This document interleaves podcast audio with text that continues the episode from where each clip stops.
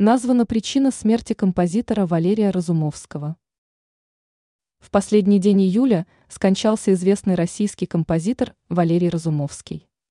Он был автором многих хитов, вошедших в репертуар Иосифа Кобзона, Филиппа Киркорова, Николая Баскова, Пьера Нарцисса и других звезд отечественной эстрады.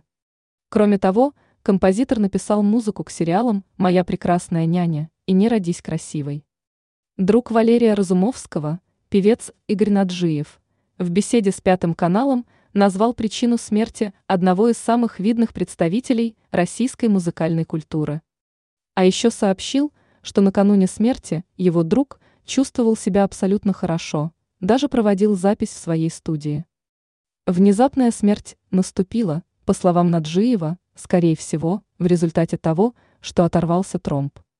Либо инсульт, либо инфаркт. Сейчас это все установится, когда вскрытие будет, сказал певец.